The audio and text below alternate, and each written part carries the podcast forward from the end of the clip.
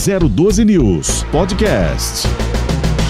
Chegou aquele momento de entrevista, bate-papo aqui no primeiro jornal pela 012 News.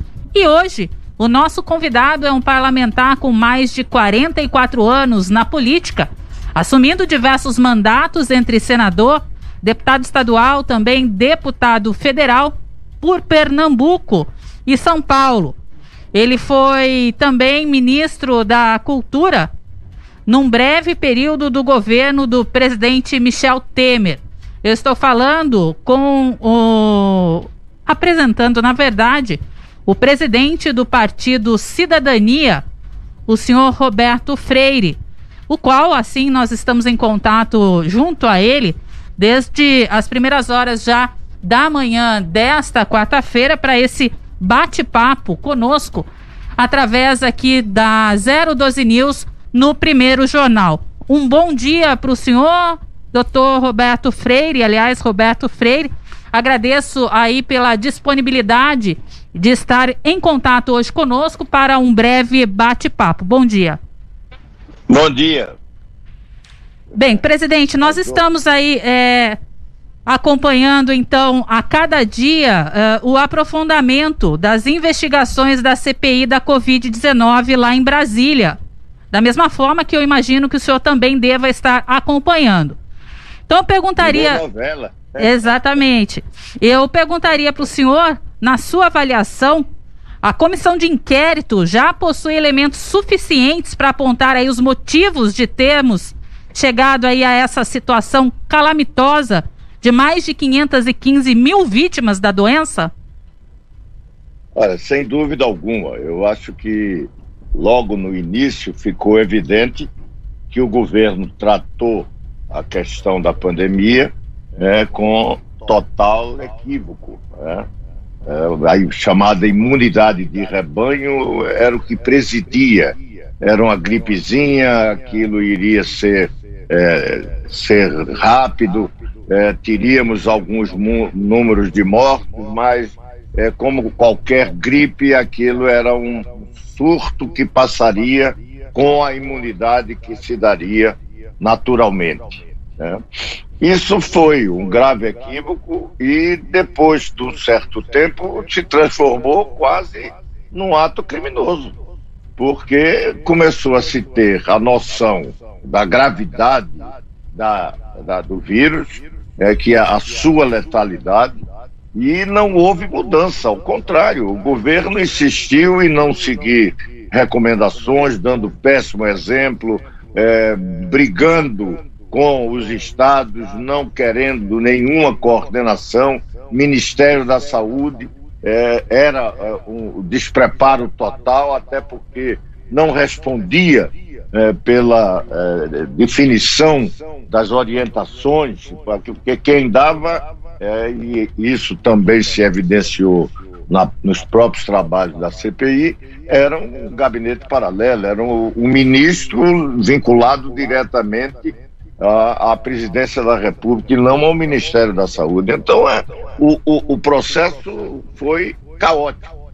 Né? Os estados e municípios tiveram que fazer é, cada um por si, sem coordenação nacional, e o pior estava por vir. Quando fica evidente que qualquer vírus, o grande é, antídoto é a vacina, é aquilo que imuniza, aquilo que evita a propagação do vírus, quando no momento apropriado o governo brasileiro não comprou as vacinas, é, menosprezou. E aí vem esse último esse último episódio, que parece que novos episódios existem, de que é não apenas a desídia no combate à pandemia, mas é o aparecimento do, de atos de corrupção. Perfeitamente. Então, isso, é, isso daí, é, é, eu diria que terá um relatório nessa CPI, e olhe que é, há mais de 40 anos eu acompanho CPIs e sei que muitos deles são antessala é, de processos de contra autoridades e dois deram encaminharam impeachment e esse está com todo o, a, a, cara, né, com toda a, a, o figurino de que será também uma antessala pela dureza do relatório que virá de um impeachment de Bolsonaro. Perfeito. É, inclusive, é exatamente é, essa minha próxima pergunta, é, Roberto Freire, que hoje a expectativa é grande aí para um super pedido de impeachment, que, portanto, assim, deve unificar os argumentos de mais de 100 pedidos de impedimento já protocolados com o presidente da República, contra o presidente da República.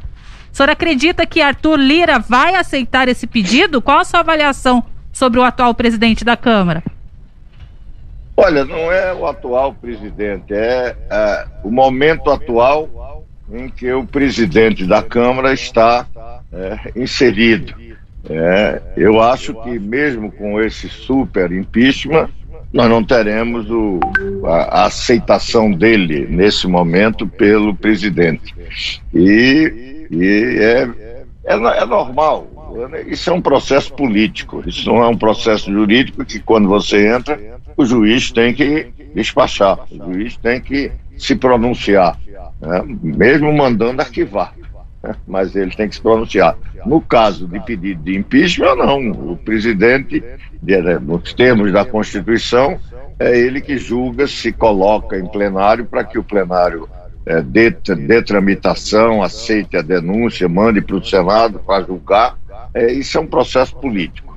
E como é político, você tem que ter a, a, a pressão suficiente para que ele se, não, não, não, não possa se eximir eh, de cumprir essa tarefa. Eu quero lembrar que, por exemplo, Eduardo Cunha, que era presidente quando do impeachment de Dilma, ele também demorou muito tempo para aceitar um pedido.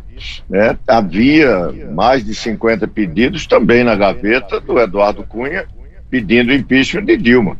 Quando veio o que foi assinado por Hélio Bicudo, é, Miguel Real e a Janaína Pascoal, naquele momento você tinha grandes manifestações no país há, há, há já algum tempo pedindo é, o impeachment e foi é, incontrolável. Aí, politicamente, não teve como Eduardo Cunha não aceitar. Vamos ter ver se isso vai acontecer agora.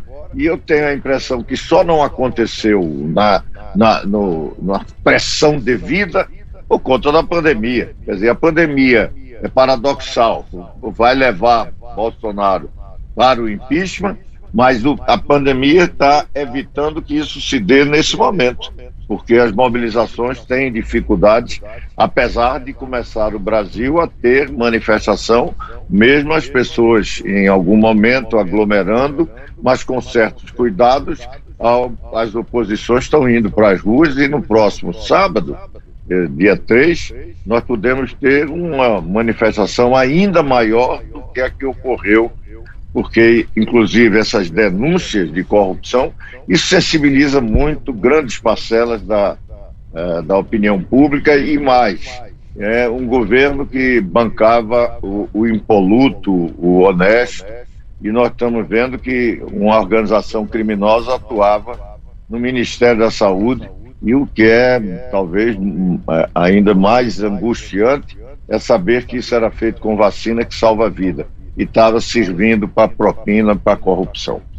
São 8 horas mais 43 minutos. Nós estamos conversando para quem está se conectando conosco agora, aqui no primeiro jornal pela 012 News, com o presidente nacional do Cidadania, o Roberto Freire.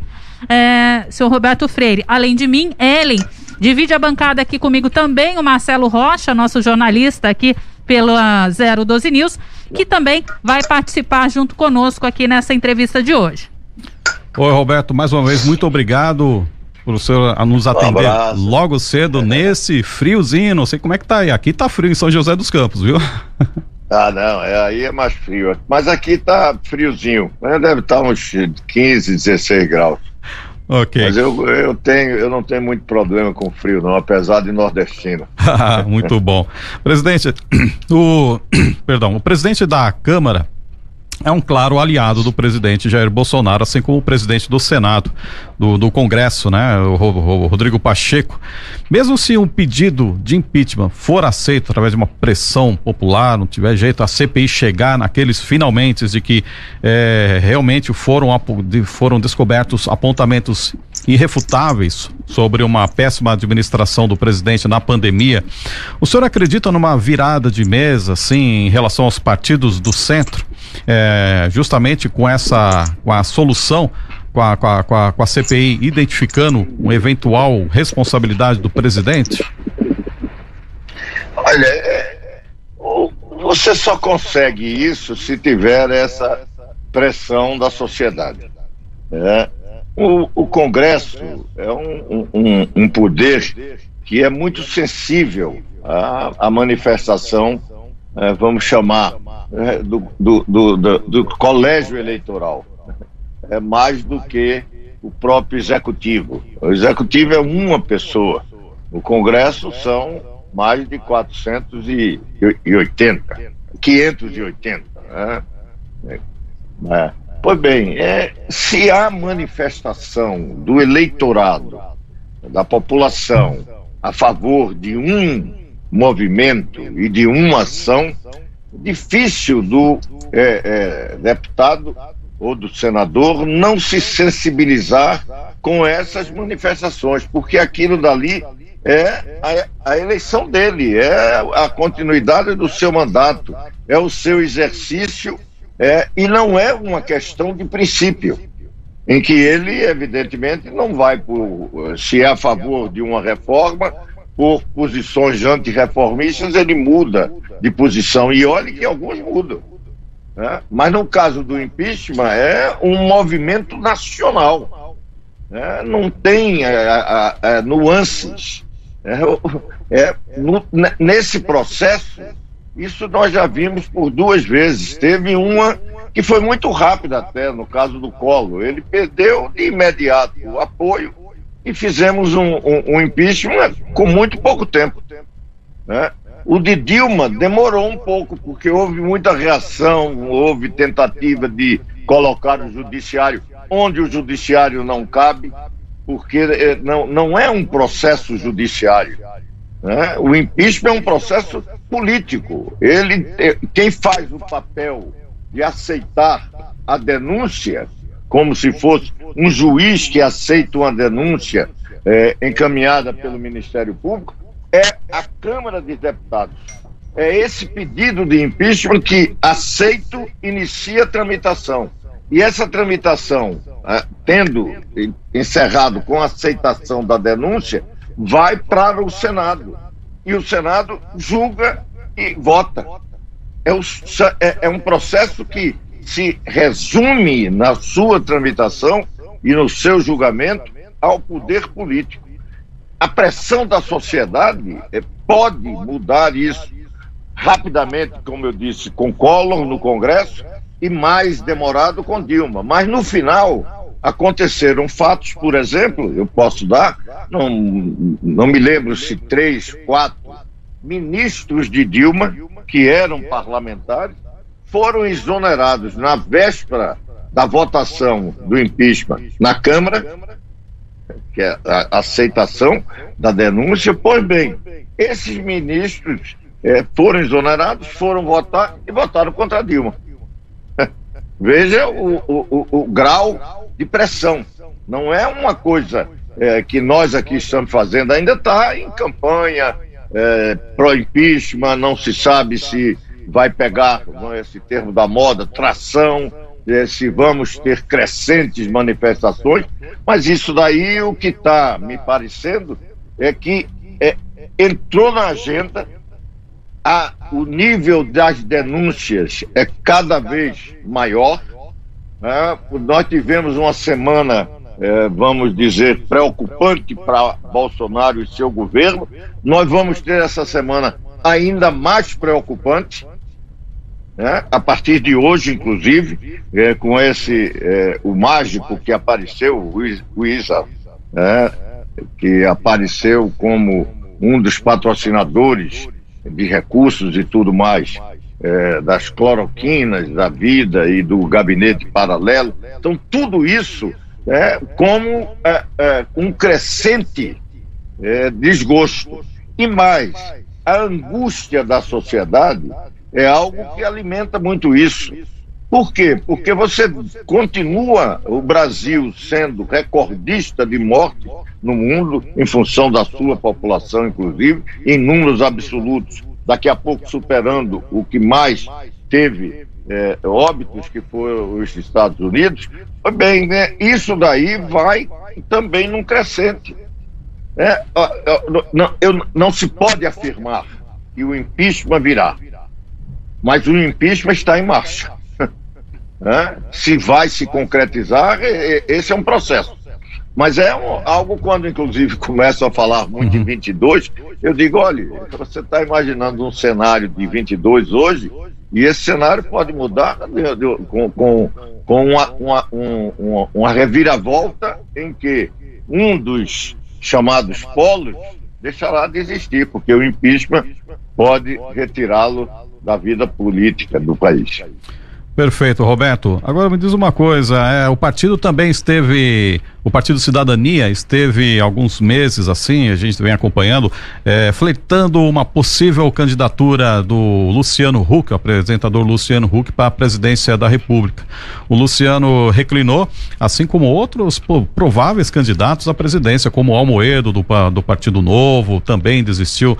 O senhor acredita qual que seria a via é, mais provável do Partido Cidadania num apoio futuro para uma eleição presidencial?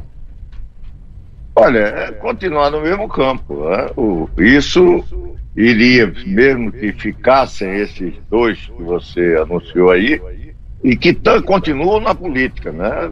Desistiram, parece, da candidatura, mas estão na política, estão se articulando junto com essas forças vão colaborar, vão ajudar, não tem nenhuma dúvida.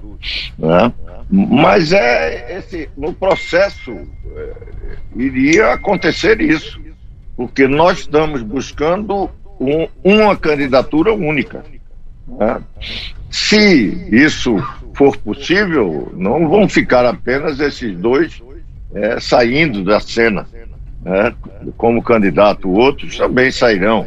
É esse o processo, não, não, não é nada de extraordinário. Você reduz o campo daqueles que estão é, se, se colocando como candidato de, desse campo democrático. Olha, é, vamos ver daqueles que estão aí, aquele que, por exemplo, vai ganhar na, na, na prévia do, do PSDB.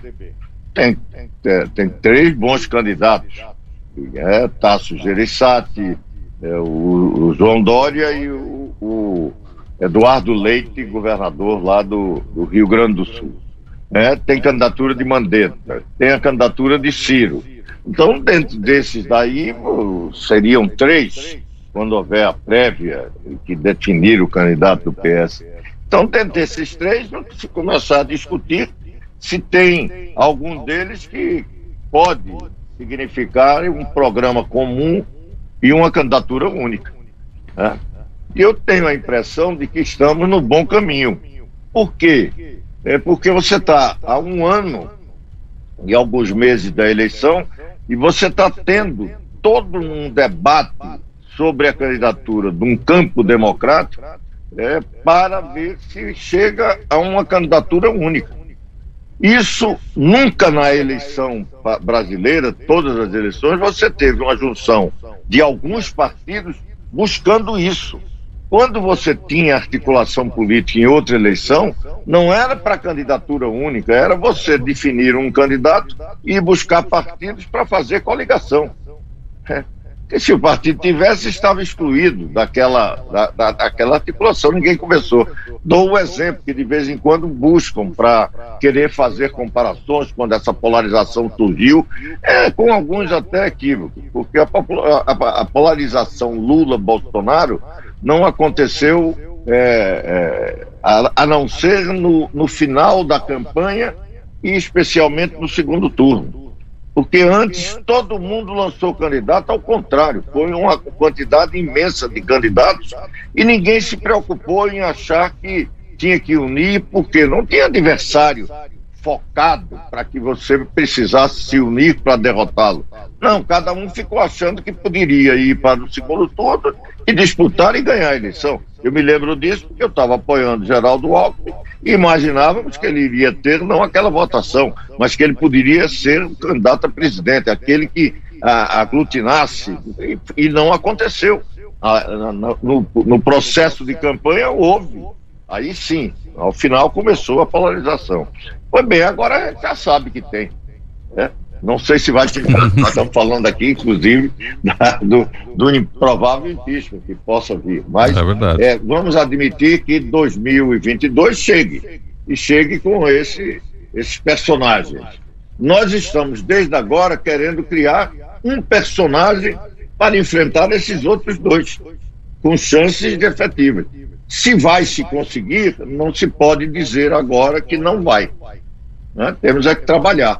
A própria sociedade é, que é, simpatizar com essa alternativa vai pressionar todos nós que estamos participando desse debate para que chegue a um denominador comum. Vai haver pressão da sociedade. E não a sociedade vai dizer, não, cada um lança aí, depois a gente vê no segundo turno. Não vai, ao contrário. Desde agora está se dizendo o seguinte: vamos nos preparar para ganhar no primeiro turno e irmos para o segundo turno disputar com qualquer um dos dois. Né? Então, isso é o que está se criando. Isso é um Perfeito. processo em que a sociedade começa a decidir também antes do próprio é, é, é, do próprio período eleitoral e da votação. Quer dizer, ela está também construindo essa alternativa. Não somos só nós que estamos reunidos, já tivemos um primeiro passo, uhum. acredito que outros passos virão. Vamos ver. Perfeito. Roberto Freire, nós já estamos, agora faltam quatro minutos para as nove horas da manhã, nós estamos nos encaminhando para o final da nossa entrevista. Quero mais uma vez agradecer a sua participação aqui conosco na 012 News, aqui na região do Vale do Paraíba. Muito obrigado pela, pela sua disponibilidade logo cedo. E gostaríamos de, por, por gentileza, a sua consideração final um abraço para os nossos ouvintes. Olha, agradecer aí o Vale, é, Vale do Paraíba, é, é uma região em que eu participei muito de campanha quando fui aí para São Paulo. Né? Muito querida, São José dos Campos, Taubaté, toda uma região importante, não apenas de São Paulo, do Brasil. Dizer do meu agradecimento também por me dar essa oportunidade e afirmar é, em que nós estamos vivendo alguns momentos, claro, isso é um, uma certa lugar comum, uma obviedade, mas nós estamos vivendo, sem dúvida alguma, momentos cruciais. É, a, a sociedade brasileira começa a fazer é, uma, uma disjuntiva na sua nível de consciência, nas suas aspirações, entre continuar com este governo Bolsonaro ou mandá-lo embora. Quando uma sociedade começa a discutir é, perdas e ganhos de um determinado governo, a sociedade brasileira fez um avanço grande num sistema presidencialista imperial como o nosso, ou mesmo se não fosse tão imperial, no sistema presidencialista, derrotar governos com um sistema que é próprio dos sistemas parlamentaristas de, de derrubar governos é, por maioria simples no parlamento, nós temos um impeachment no ordenamento jurídico brasileiro desde o século passado, a primeira do século XIX, desde a primeira é, Constituição brasileira. Está lá o impeachment. E o Brasil conseguiu, em duas oportunidades, até com pouco tempo, aplicá-las. Os Estados Unidos tenta e não consegue. Outros países tentam e têm dificuldade. O Brasil, mesmo com todos os processos, idas e vindas, pressões, dificuldades, o Brasil na democracia aplicou. E isso, as pessoas verem isso como mal, eu vejo como um bem porque se está na Constituição, era para ser utilizado. E, e a, a, o Congresso, a sociedade brasileira, em duas oportunidades, aplicou e foi benéfico para o país. É bom que se, se, se ressalte isso. Portanto, a ideia não é, não, não é má. É, uhum. é, e é nesse sentido Perfeito. que eu estou trabalhando, porque acho que pode ser benéfico para o Brasil que a gente encerre esse governo, que e por outros motivos, mas pela pandemia, na questão das vacinas, foi um governo criminoso. Bacana, Muito obrigado a todos vocês. 012 News Podcast.